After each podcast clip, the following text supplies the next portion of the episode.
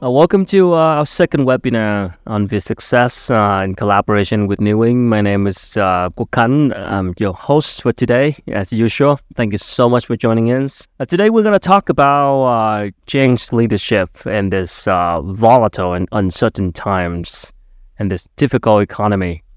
And my guest today, he is a strategy and change execution professional who combines data driven analytical approaches with deep expertise in change leadership to advise businesses across industries on successful implementation of the most important strategic and operational initiative. He is also the co author of the book titled Change How Organizations Achieve Hard to Imagine Results in Uncertain and Volatile Times.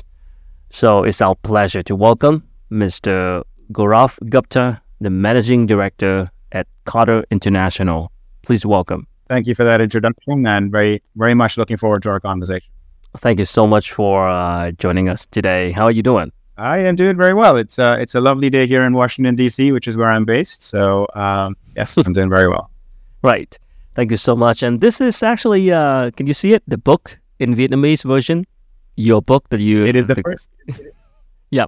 It is the first time I've seen a Vietnamese version, so uh, that is very nice to see, and um, hopefully it was a good translation as well. All right, uh, pretty good actually. Um, I'm not sure how many people already read that uh, from the uh, room that we have today, but uh, we're definitely going to talk about that, and uh, it's a good time to talk about this topic: change in the um, you know uncertain and volatile times. And um, I guess we are in the very uh, difficult time right now, and um, some of the business can see the impact and consequences of the, let's say, post-COVID pandemic. And uh, from your experience talking to a lot of leaders uh, across industries and around the world, um, what is your thought on the current state of the economy right now? Are we talking about recession right now, and how tough it is right now? Yeah.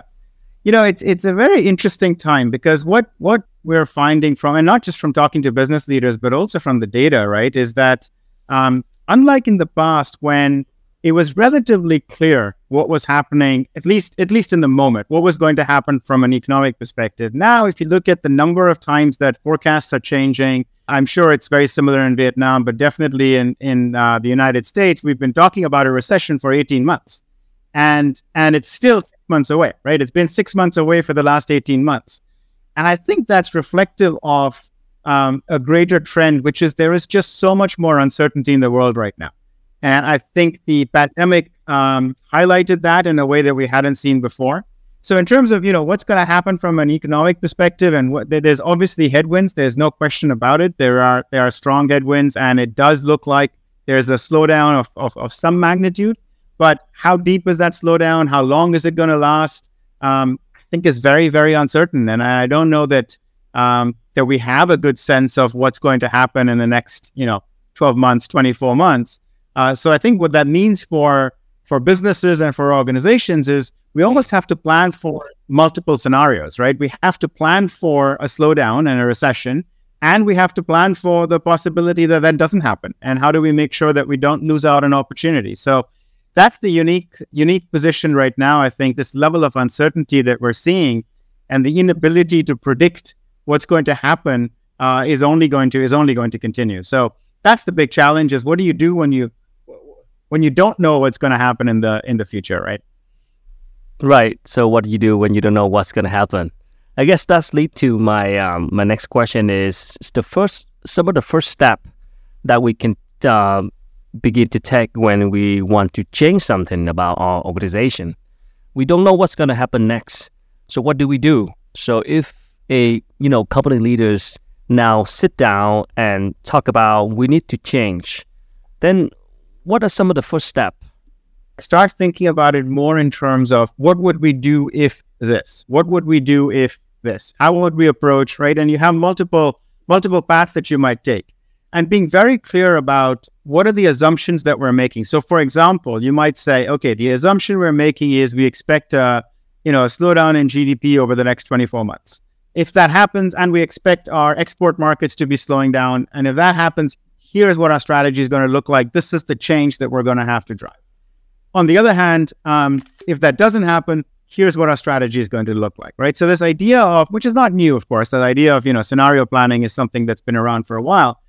But I think the importance of that has become much greater now because of this level of, of uncertainty and, and not knowing what's going to happen. So rather than focusing on how do we create the, the best five-year plan or the best, you know, 10-year plan, uh, I think it becomes much more important to actually think about what are the assumptions we're making, what are the underlying data that that we're looking at, and based on that, where you know wh- where do we want to focus, and and what different decisions might we make uh, if if those assumptions turn out to be uh, different than what we're than what we're making. So I think that's sort of the the first thing is that mindset shift from I need to plan the next five years and have a very clear you know step by step plan of where I'm going to uh, I need to create the ability to be much more agile, the ability to to pivot when I when when something changes, uh, the ability for my whole organization uh, to be able to change directions very fast because that's what I'm that's what I'm going to need uh, in in sort of this increasingly volatile uh, volatile world that, that that we're all in right now. Right. So whenever we want to communicate with that to our employees and our stakeholders, and I want to talk about um, how as leaders, we communicate that change to our, our teams.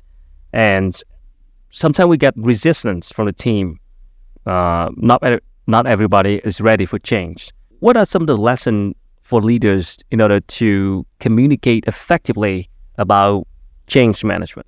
One of the reasons we wrote the book uh, is because what we wanted to do was try to understand given all of the advances in, in brain science and in neuroscience, try to understand uh, how do human beings respond to change, right? And, and and what is it about change? Because if you think about, we generally talk about change as something people resist, right? I mean, and there's the sense that human beings are are generally resistant to change, and we like things to stay the way they are, mm-hmm. and that is true to a certain extent. Uh, but if you think about, you know, your own personal life or your professional life, there are certain changes that you actually run towards, right? There are certain changes that uh, that you don't actually forget resisting, you actually run towards them because you see them as exciting. You see them as something that you want to do. And so the question we were trying to understand from the science is what is the difference between the change that I resist and the change that I that I run towards? Hmm. And a lot of it comes down to our our, our brain body hardwiring because um, and I'll sort of maybe talk about the science for a second and then I'll answer your your question specifically around what leaders can do about it when we started to dive into sort of the brain science around this, what, what we found is um, we actually have in our in our body this hardwired channel, and the way the channel works is I see a threat in the environment, right? So back in you know twenty thousand years ago, that might have been a physical threat like a like a predator in the bush. I see the threat. Um, it's an autonomous reaction in the body. I'm not uh, I'm not making a decision. It's happening on, automatically, right? So uh, my sympathetic nervous system gets activated. Um, and immediately all of my focus becomes how do I solve this problem, right? And all of my focus becomes on how do I how do I eliminate this threat that I see that I see in front of me.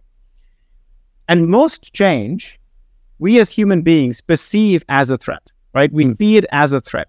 We see a change as a threat, our response is one or one of two things. It's either to fight it uh, or to run away from it, right? That's sort of that's the fight or flight response that we that we have built into us uh, because we're seeing a threat. So any change that that I perceive as a threat, I am not going to I'm not going to embrace. I'm going to try to either either just avoid it or I'm going to or I'm going to push back. I'm going to resist actively. On the flip side, um, there's a there's another sort of system in our in our in our bodies which works very similarly, but but importantly different, right? So we see an opportunity, we see something that excites us, and what that does is, um, it again is uh, it activates the parasympathetic nervous system, uh, and it and it gets me into a mindset of being creative, of being innovative, of being curious, of wanting to find out more. So a change that is inspired by an opportunity is a change that I'm going to run towards. Hmm. So back to your question then about what what do leaders do from a communication perspective? Well, the first part of it is um, rather than communicating it as a burning platform, which is how we've talked about this in the past, right? We talk about uh, crisis and a burning platform and a need to change, and that works to some extent. Uh, but people get fatigued, People get tired. People get, uh, you know, the, the sort of the sense of change fatigue starts to set in. So for leaders, instead of communicating things as a threat, instead of communicating it as a burning platform, talking about it more in terms of what are the benefits of this change? When we are successful at this change, what is the aspiration we're trying to achieve? What is the opportunity that we're trying to take advantage of? And I don't mean to say that we ignore the threats, because if there's real threats, we want to talk about them, but we also want to amplify this opportunity in front of us or the or the ambition of what we're trying to achieve with uh, with the change. So that's the first piece is is not talking about about it as a threat, but talking about it as an as an opportunity. Um, the the second piece, um, and I'll stop after this, is the level of transparency with which we communicate. And I've mm-hmm. not yet met a single leader who says I don't want to be transparent. Right? Everybody says we want to be transparent, but the, but then we don't do it. And the question is why not? And often it's because we're afraid that if we're transparent, it'll cause people to be anxious. It'll create you know chaos in the organization. Um, and my argument would be in today's world, people find out anyway because information flows so freely, right? So people find out anyway. So the best thing to do is to communicate with as much transparency as we can, including saying, look, we don't know, right? And, and leaders find this very hard, find it very hard to say, I don't know. But saying, this we know, right? And this is this is this is what we know, and this is how we're going to approach it. And by the way, this we don't know. I don't have the answers right now, right? Mm-hmm. And that is very difficult for leaders to do, but very important if you want people to to come on board. Right. Um, yeah, it's always hard to say that I don't know. And um, change leadership, I guess, is often require addressing, like I mentioned before, resistance and overcoming barriers. So, how do you approach and manage manage resistance from from stakeholders during the change initiatives? Maybe maybe two comments on that. The first one is the the more explicitly we can talk about why we're changing and help people understand the the and when I say why, I mean both sort of the intellectual, rational, logical argument for why we're changing, but also the emotional argument. And when I say emotional argument, I mean what is this going to feel like? How is this change going to make us feel better? How is this change going to help us be better? Right. And then, of course, the business case and the analytics and the numbers behind it. Right. The more we communicate why and help people understand why, um, the less resistance we're going to get in the first place, right? Because because people can understand what's happening, people can understand because generally the resistance comes from fear. Generally, the resistance to change comes from anxiety. Anxiety about what does this mean for me? Uh, is this going to impact my job? Is this going to impact uh, the power I have? Uh, so anything we can do to help people understand the reality of what's going to happen and why we're changing is going to be helpful. So that's the first. That's the first point I'd make.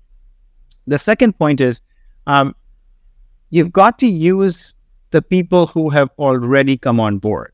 So um, there's a there's a um, uh, famous sort of work by uh, somebody around innovation uh, called the Rogers Law. It was discovered by uh, by Rogers, and and essentially what what it talks about is when you look at how innovation diffuses through an organization or through a society, there are some people who will come on board right away.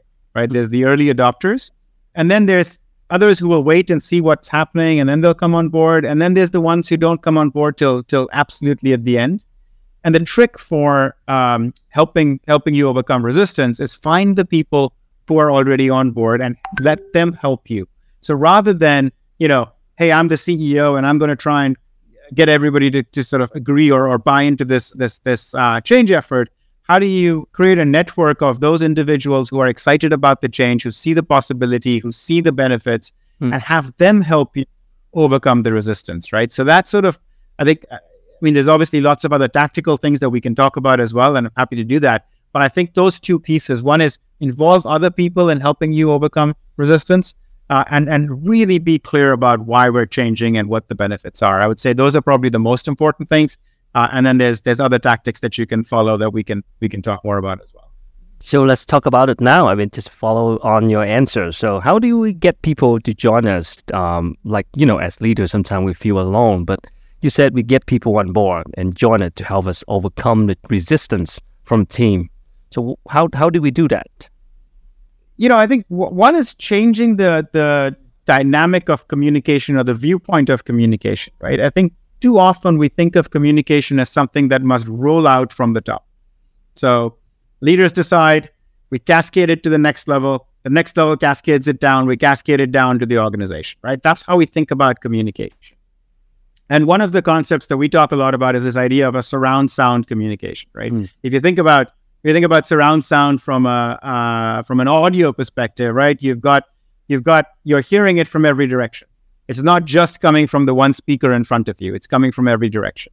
And so, how do you create that surround sound in an organization, which goes to um, deliberately identifying who are those? And when I say the people who are on board, I don't necessarily mean leaders. I mean, you know, uh, all throughout the organization, there are going to be people who are excited about the change. There are going to be people, or or who are naturally, um, because you know, one of the things when we talked about when we looked at the research around um, uh, brain sciences, different people are are different in terms of how they respond to change, right? So there are some people who who tend to to to, to like change anyway, and so you can actually go find those. And there's and there's tactics to do that. There's you know you can use things like organizational network analysis, which helps you understand um, who are the influencers in your organization, and you get those people on board and bring them into the discussion early. So even even um, uh, right in the start of the change, you're not only relying on leaders, but you're actually bringing in people from the rest of the organization, and and and then they become the ambassadors of the change. So then they become the ones who are talking to their peers, who are talking to uh, their friends, uh, so that me as somebody in the organization now, I'm not only hearing it from my boss or from the CEO, I'm also hearing it from, you know, the person who I trust the most, which is which is the friend I work with every day, right? It is not mm. the hmm. CEO. That's the thing to remember.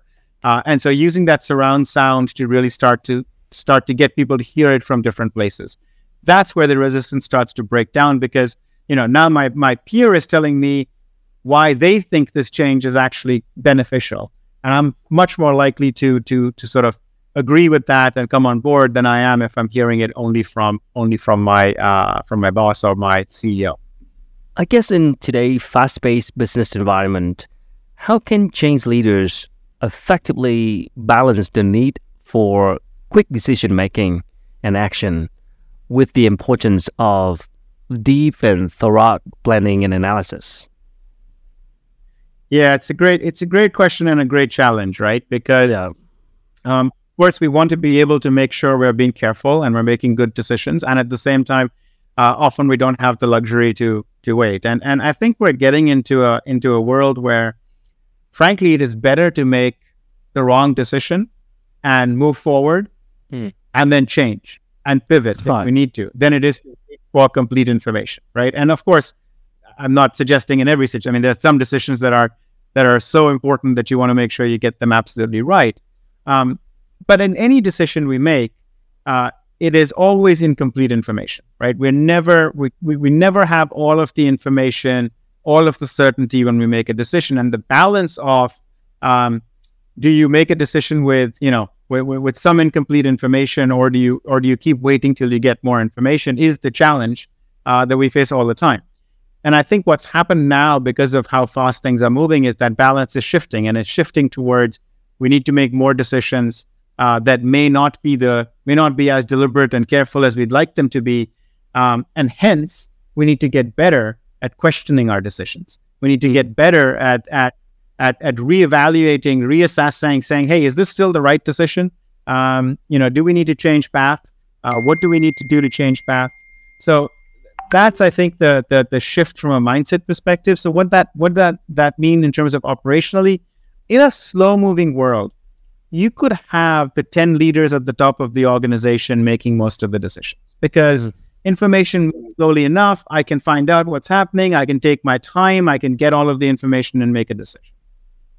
As it gets faster and faster, it's it's it's impossible for you know the 10 leaders at the top of the organization to make decisions. So we've got to get better at uh, delegating and empowering um, people on the front lines to make decisions because they see the information faster than you do.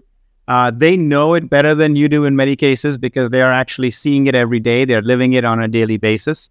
Um, so we've got to be able to empower them to be able to make more decisions. And what does that mean to empower them? Well, one is, of course, giving some control, but equally importantly is creating uh, the guide rails right? Because part of the reason why it's difficult for folks to make decisions is I don't know what the guardrails are, and I don't want to get too far you know, I don't want to, I don't want to step too far out of bounds. And so mm-hmm. for leaders, it becomes a question of what guidance can you give? How can you be really clear about the vision? How can you be really clear about the strategic direction? Uh, how can you define what are the decisions that that that are that are critical and so important that you do want to make sure they sit at a at a higher level in the organization? And then what are what are the ones that actually you want people to be able to uh, make fast decisions on? Right. So that's one piece: is how do you empower people more? Um, the the second the second sort of tactical part of of this balance is, um, you know, when you when you go into something and say this is the direction we're going in, and you say it with complete confidence, and you say it with uh, complete certainty, it is very hard to change your mind later because you feel like if I change my mind, it admits that I was wrong, mm. as opposed to if you say, look, what we know right now is these three things these two are unknown. Based on what information we have right now, this we think is the best path. We're going to reassess this in six months. Hmm. And then you come back in six months and you say, you know what? Those two things, they actually were not what we thought. They changed. So now we need to change direction. It's a very different conversation. It is much easier in that situation to say we're going to change direction, right? Because guys, what happens is we get into the trap of, oh, well, we made this decision. We can't back down now right? We have to keep going because we've already we've already committed to it. So giving yourself the room um, to make to make changes later on by being explicit up front uh, about what you know and what you don't know is is the second is sort of the second tactic of how do you balance between um, having to move fast but also wanting to be careful. Yeah, I guess just uh, make quick decision and learn from it. I want to uh, ask you more about. So now we want to make changes on our team and our organization. So the change here we're talking about now is that the change on a strategic level or the change on daily operations? Um, how do we know where to make changes and where to fix the problem of our organization? But sometimes we got to step back and take a look at the big picture and the strategy and where do we go and sometimes we need to fix things um, in daily operations. So if we talk about change leadership, what do we talk about? Uh, it's certainly both, and and, yeah. and I think the one, the one sort of uh, I guess mistake or pitfall that we see uh, people make often is um, the change gets disconnected from the business outcome you're trying to drive. So, for example, many organizations right now are trying to do some sort of a digital transformation, right? Some sort of, hey, we need a new system, we need some new technology. Um, and what's happened is often we, there's a very good reason why we think we needed to start with. But then we get so far into, oh, well, we're going to make this change. We're going to use, you know, whatever it is, we're going to, we're going to use a new ERP system. Um, and we forget about why we're doing that new ERP system. And we no longer connect it to the business outcome. And so then it becomes about the change becomes about implementing the system as opposed to the change is because, I don't know, we want to be able to um, get closer to our customers or we want to be able to um, improve, improve efficiency across the organization because we're using different systems, whatever the rationale might be. We get, we get removed from that. And that's where uh, the change becomes about, you know, it's just about the change we're trying to make as opposed to uh, a clear understanding of why. So in terms of, you know, is it is a strategic change? Is it something more operational or tactical? I don't think it matters too much. The process is still the same. The approach is still the same. What matters is is is, is being able to connect it back to uh, what is the what is the business metric that we expect to improve based on this change that we're making. And I think that's the more important part. Uh, the the approach stays the same no matter if it's a you know a large strategic change for the whole organization uh, or more of an operational change for one part, you know, manufacturing within the organization or logistics. I think the approach is still very much the same. Yeah, but sometimes the the change initiative, you when you do it and you encounter setbacks or unexpected obstacles, can you give us some example when you encounter such challenges and how do you navigate through them to achieve the desired outcomes? I mean, there, there's of course many differences. Let me let me think about sort of an example of uh, of one of the obstacles you might face, right? So so let's say people maybe we'll continue with the digital transformation uh, example. So you're you're looking to implement a new system. You've designed the system. You're ready to roll it out, uh, and then and then you you generally you want to pilot it somewhere, and let's say you've tried to pilot it, uh, and something goes wrong, and the system doesn't work the way you expected. Um, you don't get the immediate you don't get the immediate results. At that point, how you communicate and how you talk about what the obstacle was becomes incredibly important because if you now get if the narrative now becomes oh well the system you know there's something wrong with the system oh we didn't we didn't design it correctly uh, it's going to impact how anybody else who um, later on is going to try to implement it right and so the question is how do you put yourself in the learning mindset to say okay well we ran into this obstacle and again it goes back a little bit to transparency goes back a little bit to being able to say these are the things we didn't know uh, it, it, it goes back to involving more people from the start um, because if you involve more people from the start, they're already they're already committed to the change, so they're going to try to make sure it works. Um, so a lot of the overcoming of obstacles is about how you set up the change in the first place. So in this example, what would happen if if you had got people involved from the beginning, so it wasn't just just the IT department that was installing the system, right? Which is what happens sometimes. That you'd actually had the people who were going to use the system be part of the design, uh, then it doesn't become, oh, the design was a problem. Then it becomes, all right, how do we solve the problem together? Because I was part of the design. So I, I'm invested in this. I'm, I'm part of this. Um, so then instead of it becoming a, you know, here's the problem, here's the obstacle, the system is the problem, IT didn't do a good job, it becomes, all right, what do we learn from this?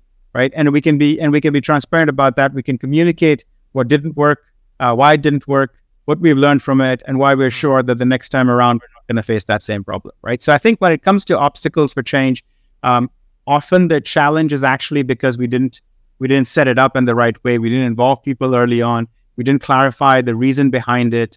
Um, we didn't create successes. That's the other part, right? If we if if if I continue with that system example, if I said, look, it's going to take us two years to implement the system. There's going to be lots of difficulty along the way, and in two years' time, you'll see some benefits It's very difficult for people to continue to keep their momentum up for two years without seeing any results. If instead we designed it in a way where we're going to implement this one component first, and we're going to immediately see results from that. And then we're going to implement this component and we're going to see results from that. Then that sort of starts to also break down some of the barriers that you might face because you can point to it and say, look, we're starting to see impact from uh, from this change. It's not just keep waiting till, you know, till something happens. Yeah. And I guess one of the important parts that you mentioned in your books already is the importance of working culture, the the culture at the organization. And when we talk about uh, change leadership, how do we make changes and make sure that our working cultures kind of go align with it? And what's happening when we make strategic changes and it affecting our working culture? So maybe just two comments on on culture. The the, the first one is um, from all of our research, what matters when it comes to culture, or what what's important for culture to be a driver of success in an organization, are three things. Uh, one is the culture has to be strong. When I say strong, it means it has to be felt across the organization, right? Um, two is it has to be aligned to the strategy. So the strategy that we're trying to pursue and the culture that we have in the organization have to stay aligned. And then three is the culture needs to be adaptive. And when I say adaptive, I mean um, able to change, right? The culture needs to be able to change as well. Because if we're trying to implement uh, a new strategic direction, for example, and it does not align with the culture, so an example might be, um, and we see, and this is sort of a, this happens all the time, right? An organization that started as a startup uh, has grown significantly. Uh, it's it's it's gotten to the point of scale now where you need some more rigorous systems and and you need a different organizational structure and you're implementing those changes. But the people in the organization, uh, many of them started with, you know, an entrepreneurial mindset. They like the idea of doing multiple things. They don't like, you know, they don't want to be in sort of one function uh, per se. And so you start to see this tension between the the way people have operated in the past and the behaviors that they have exhibited in the past and what you're trying to what you're trying to implement from a structure or a strategy perspective and you've got to address that.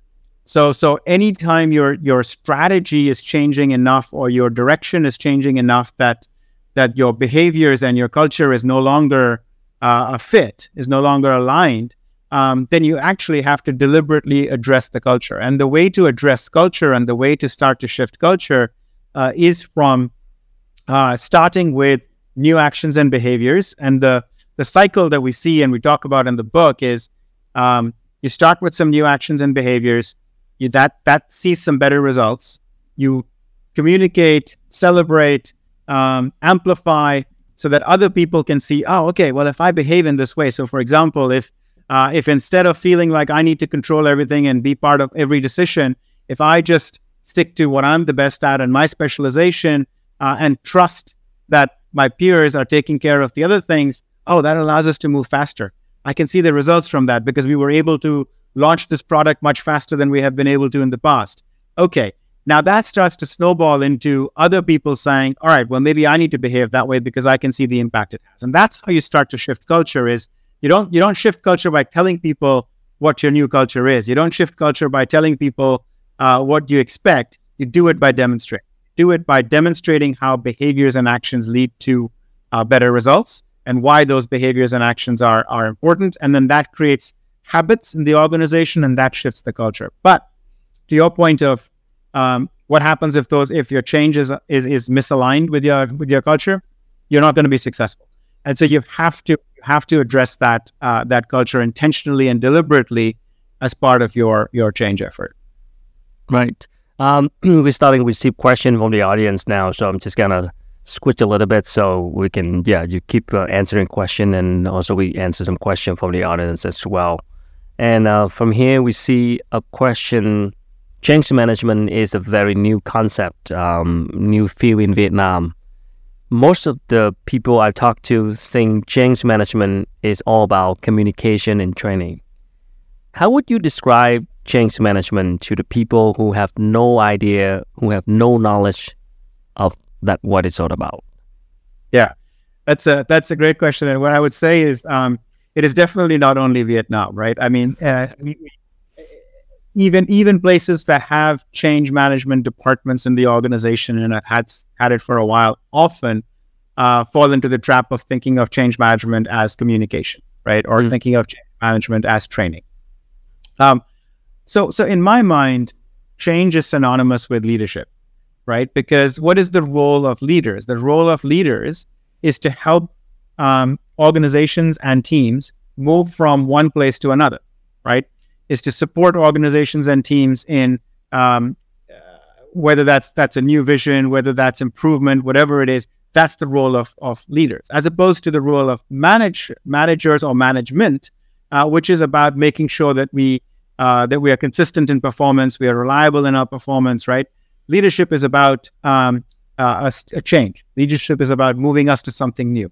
So to me, change and leadership are synonymous. So when I think about change management, or or I, I try to not use the word change management because of the the, the, exact reason that the person in the mm-hmm. question is stating, which is people start to think communication and, uh, and, and training. I think of it as change leadership, and change leadership is really about how do you inspire people to come on board with the um, with the op- with, with the vision in front of you or the opportunity that you're trying to capture, right? So back to our the first point we made about it's all about the inspiring opportunity. Um, how do you how do you get people to want to participate? So not just not just support, right? There's a difference between supporting a change uh, and participating in the change. Uh, so how do you get people to want to participate in actually moving us towards towards that change? And how do you create excitement for it? And how do you create wins? And how do you celebrate? So to me, change leadership or, or uh, change in general or change leadership uh, is very much synonymous with everything that you would think of as leadership. So how would I describe it to somebody? Um, it is it is it is the role of leaders. Change is the role of leaders. It is what all leaders um, need to and should be doing uh, in, in, in sort of a, a, daily operations basis, as well as you know whether it's moving significant changes like a like a big st- strategic change. Yep, thank you. So, just a curious questions. Um, have you encountered a situation from from your clients where a leader of a company who you know uh, want to change something and he faced the resistance from everyone? Uh, I mean, the majority of the team resists that change. And as a leader, he's thinking about, do I just go, you know, go forward, uh, make decision, and prove to the team that this is what I want, or what should the leader do in that in those situations? Yeah, I mean, this is a very common this is a very common challenge, right? Because often what happens is uh, leaders come in, especially if they're new into an organization, or even if not, and they come in with an idea of where they want where they want the organization to go, and it could be very much contrary to uh, how others in the organization feel. And what I would say is, at least in my experience, every time a leader has tried to just push through a change without putting the effort into getting other people on board, um, it has failed. Um, and it has failed because, uh, you know, there's lots of ways to resist a change. You don't have to, you don't have to be vocal. Don't have to actively say, I don't like this idea. You can just passively resist it. And, and as organizations get more and more complex, it becomes harder for one or two or five individuals um, to push to push through a change, to mandate a change, right? So um, so whenever we work with clients and whenever we are in situations where you know a leader has gotten a, change effort that they're trying to that they're trying to um, influence. So I was working recently um, with an organization where uh, the the chief legal officer uh, wanted to basically they were restructuring the organization a bit. They were moving some of the different departments into um, there's an insurance business, and they were moving different departments together into one combined um, uh, legal uh, legal department. The folks who were the general counsels for each of the different business units uh, initially didn't want to be part of that change because um, they'd operated in a certain way, they had a certain influence over their business units, and they felt like this was going to somehow harm that. And you could either go the route of the chief legal officer saying, "No, well, this is what I want to do, so we're gonna, you know, this is it. We're just gonna, we're just gonna do it," and and and it would work because it's a structural change. So you can, you know, a structural change you can mandate, uh, but then the behaviors wouldn't change. And so you wouldn't actually get the benefit that you're trying to get, which is more collaboration, which is more sort of uh, being able to work across different business units. You wouldn't get that behavior. You would just get the new structure. And so what this leader ended up doing instead was creating more of discussion, creating more of a dialogue, trying to understand, well, what are the what are the things that you actually are concerned about? And how do we make sure that we don't lose those? And there were some very valid points, right? Uh, while I'm sitting inside the business unit, I have a much better understanding of the business. I can provide better legal services.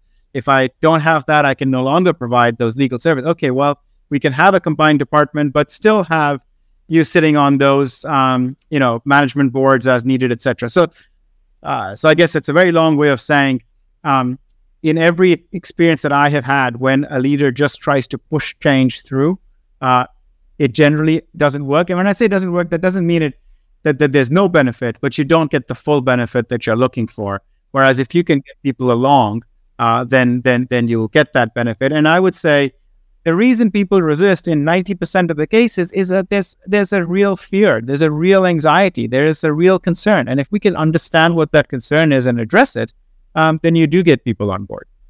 Right. Thank you. Um, and a new question from our audience. Um, in your book, a dual system approach is an interesting hybrid concept. Could you explain more about it and discuss which uh, agile principles are working for this approach? Sure. Uh, it's a great question. I'd love to talk about it. So, one of the things that, as we did the research for the book, became clearer and clearer is if you think about the history of um, organizations and management systems, they all came out of the industrial age, right? And in the industrial age, we went from, um, you know, small businesses, not even businesses, really trade shops, right? Five people, three people, two people, to these massive organizations that had to be able to um, uh, be much better organized, had to be much more reliable, had to be much more consistent. So the the the uh, ask of organizations uh, was about how do I make sure that you know if I'm if I'm Nike and I'm making shoes in Vietnam and I'm making shoes in Peru, how do I make sure that those shoes that I'm making are exactly the same?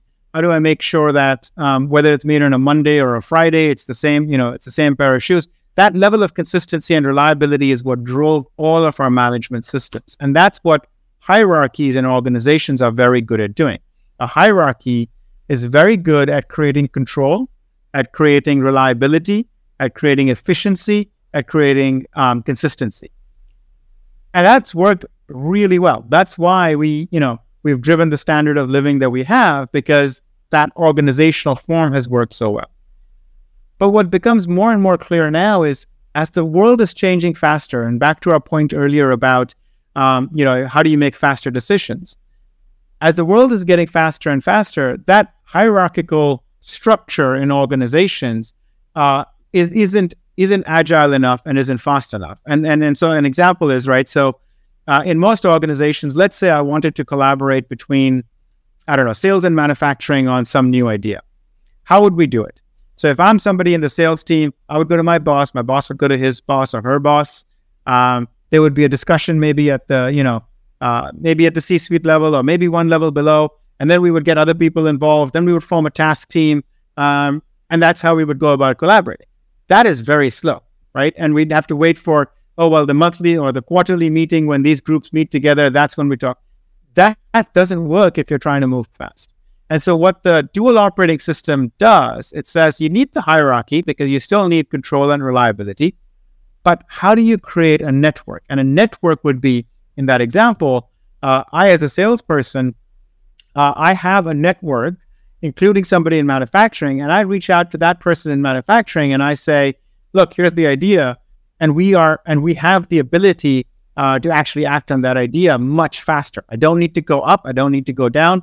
I can just work across. So that's what the dual operating system is looking to do: is to create the hierarchy to, to uh, supplement the hierarchy with this sense of a networked organization where you have these connections across. You can come together um, and actually move fast on on certain things without needing to uh, go up and down the, the chain of the hierarchy. So, in your book, you talk about restructuring without killing innovation and the future of organization as well. Can you share some strategies or examples on how to achieve that?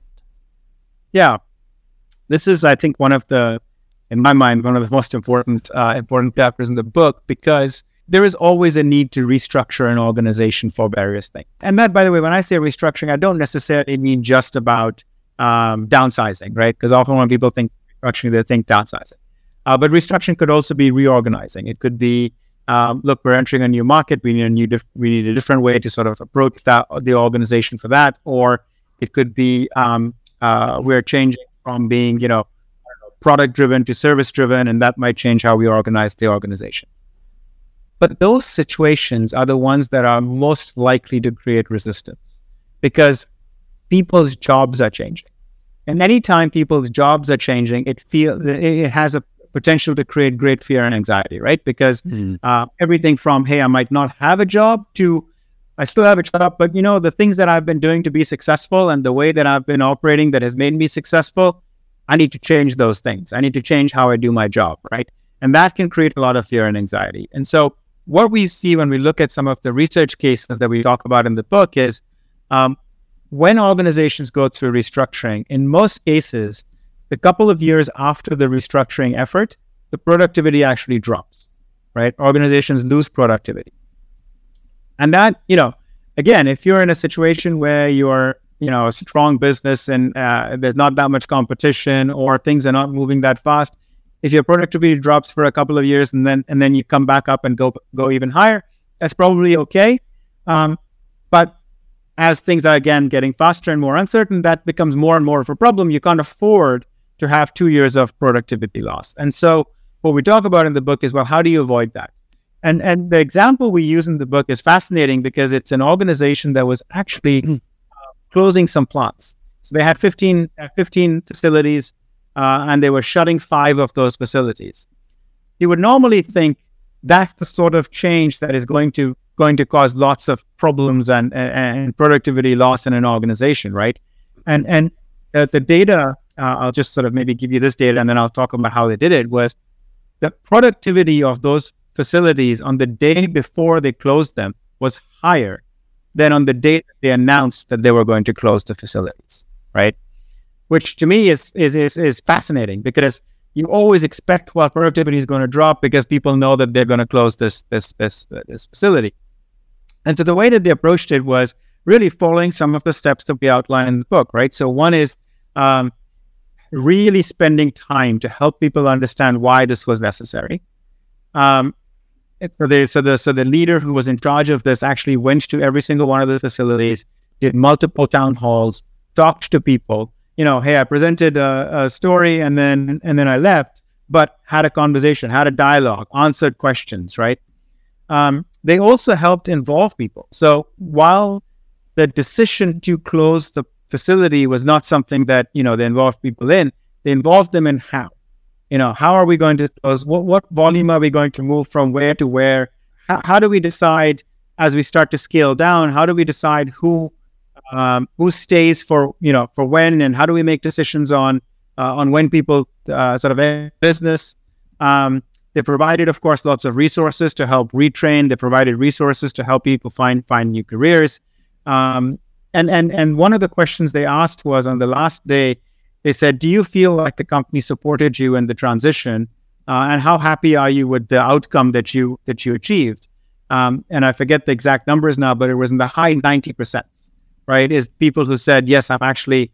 Uh, I actually feel like the company did, supported me in the transition. And so there are ways to do a restructuring in a way that does not lose that productivity uh, if you do some of what we've been talking about, if you're clear about the why, if you involve people from the start, uh, if you give them a voice, if you are transparent, if you communicate openly, uh, if you make sure the process is seen as fair, um, even if I don't agree with the outcome, but I agree with how you approach the process, um, then I'm, you know, that's going to make me feel much better. So all of those things, um, and and the story in the book, I think highlights highlights all of those.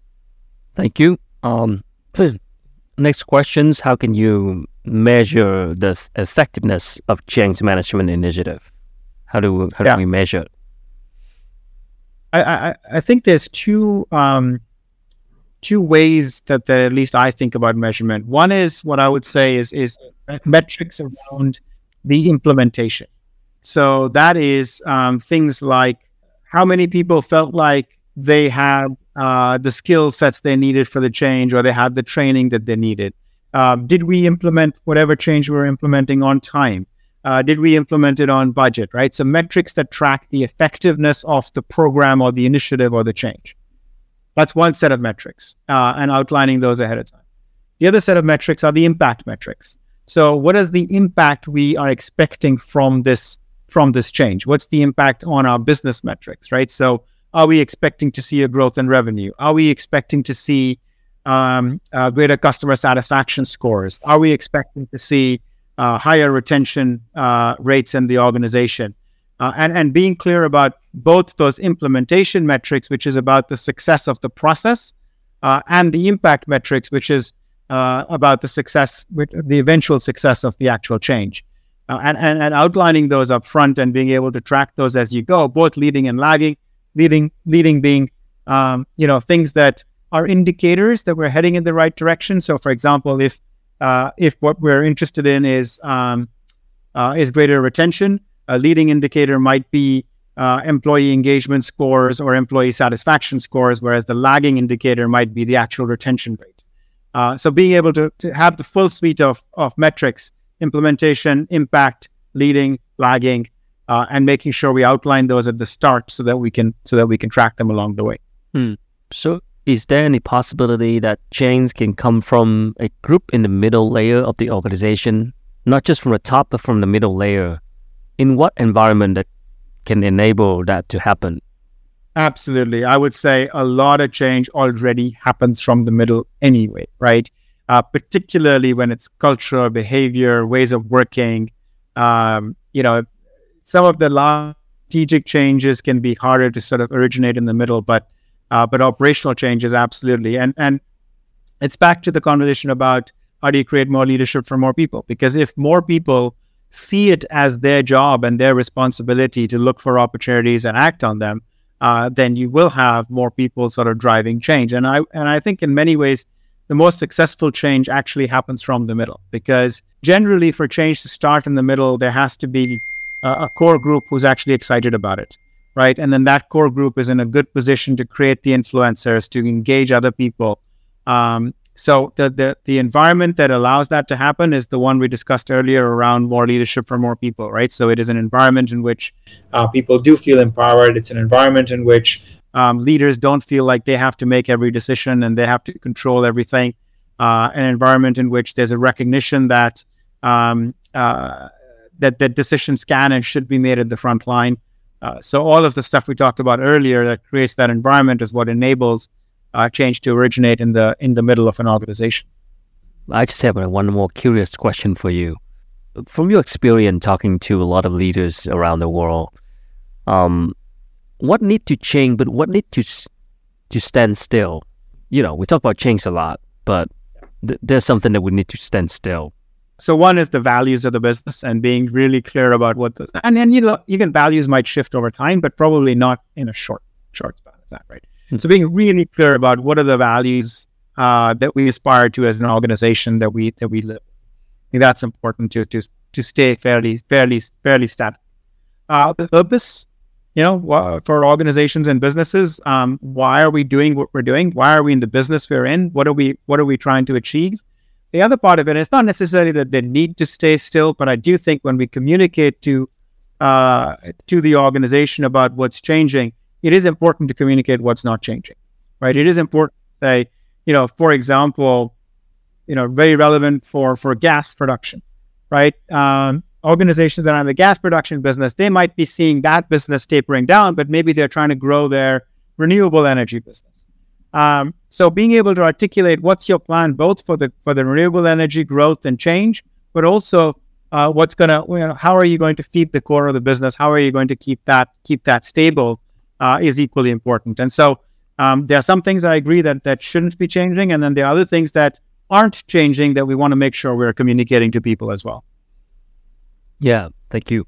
So, I mean, for now, with the rise of remote work and virtual teams, how do you approach change leadership in the digital context? I'm just curious. Yeah, I think the um, you know in many ways it's not that different, but the one thing that is different is the need for greater connection because we were all in an office and you sort of heard things all the time because you you know heard it from down the hall or hmm. they, they, they were in informal there were informal paths of communication and informal ways for people to understand things that don't necessarily exist if we're in a virtual environment or in a hybrid environment.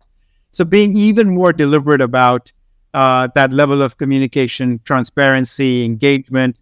Um, you know, one of the leaders I worked with um, when the pandemic, few few months into the pandemic, started to do. Uh, literally, they would they would get on a, uh, a Zoom call uh, with no agenda, standing standing time, and people could join and ask questions. There was an Ask Me Anything session, right? And they would do that because what they found was what was what used to happen is somebody would come knock on the door and ask a question. That wasn't happening anymore, and so this was their way of creating that space, right? So there's things like that where we have to be even more deliberate about how we uh, how we communicate and and how we create forums for uh, discussion and engagement because some of the natural um, you know interactions that happen in an office setting don't don't happen as much. All right. I guess I want to wrap it up a little bit.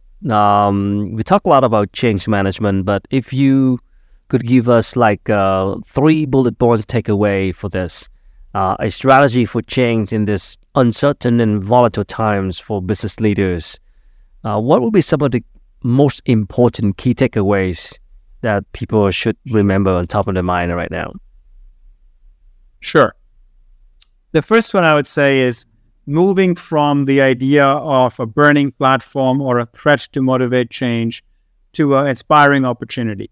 The more we can we can talk about change in terms of the benefits we're going to see from it, the opportunities it's going to allow us to access, uh, the more we're going to get people on board because the science around that is very very clear.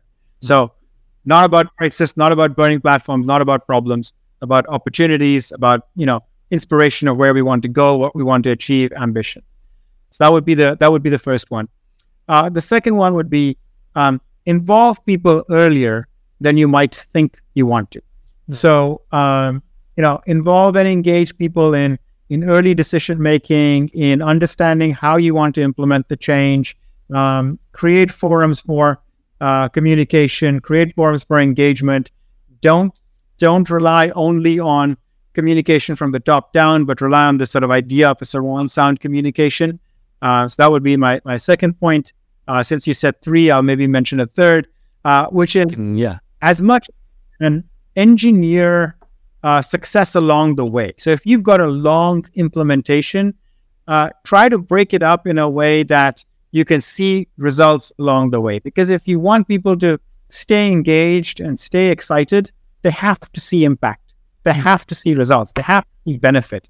Um, you can't have something where, you know, we're going to wait two years before we see something from it. You've got to be able to create excitement along the way. And sometimes that's about making sure you're celebrating when when things are going well. Right. So so that would be the third point is just find ways to uh, show impact and results along the way in order to create energy and momentum. All right, thank you. So I guess it's time to change now. Thank you so much.